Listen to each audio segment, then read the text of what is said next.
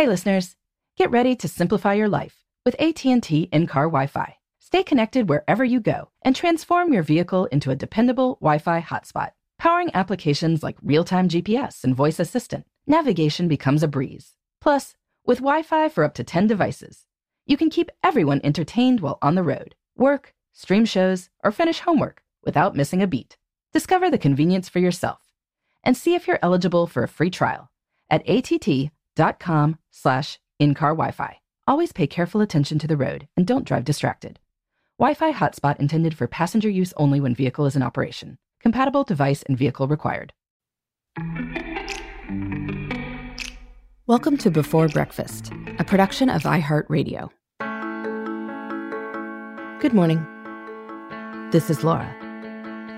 Welcome to the Before Breakfast podcast. Today's tip is a strategy for sending better emails. Label them in a way that lets recipients know what they're being asked to do.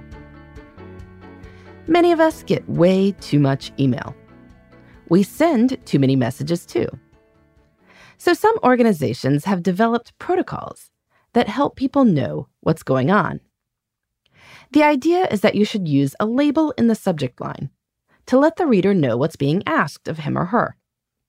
Some examples include quick question, of possible interest, FYI, action requested, and so on. The subject line of your email is the label, followed by a colon and then a little more information.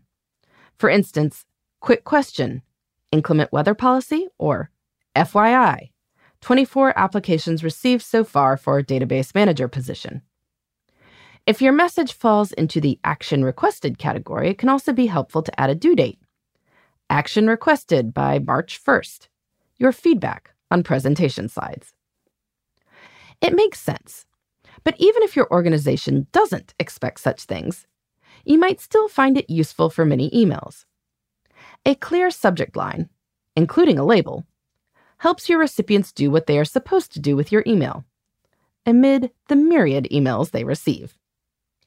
Because we all know what happens with vaguely labeled emails.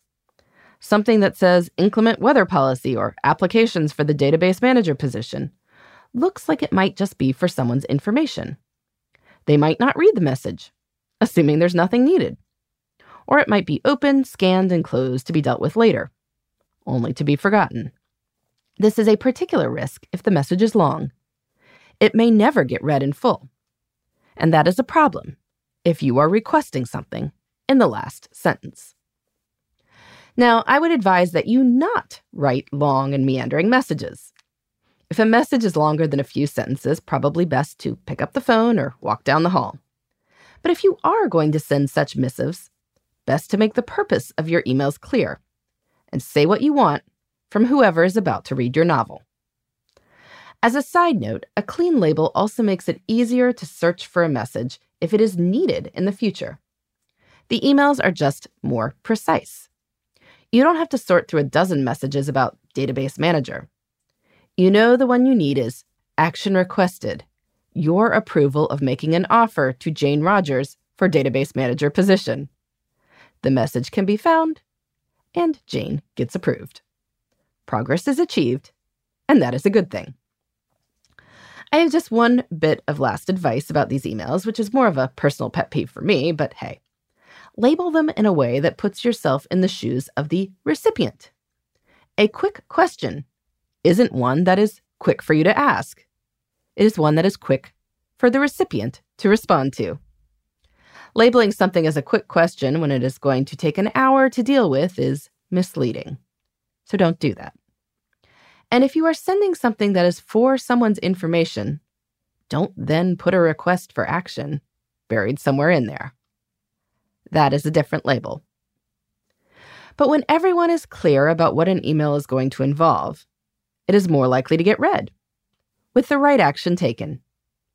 Actual communication is achieved, which is really what all this email is about. In the meantime, this is Laura. Thanks for listening. And here's to making the most of our time.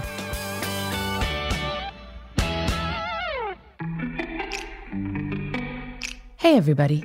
I'd love to hear from you. You can send me your tips, your questions, or anything else.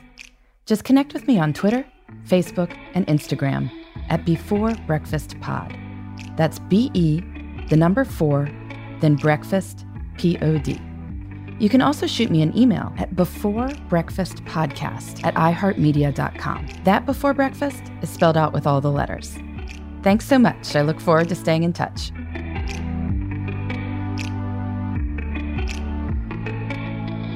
Before Breakfast is a production of iHeartRadio. For more podcasts from iHeartRadio, visit the iHeartRadio app, Apple Podcasts, or wherever you listen to your favorite shows.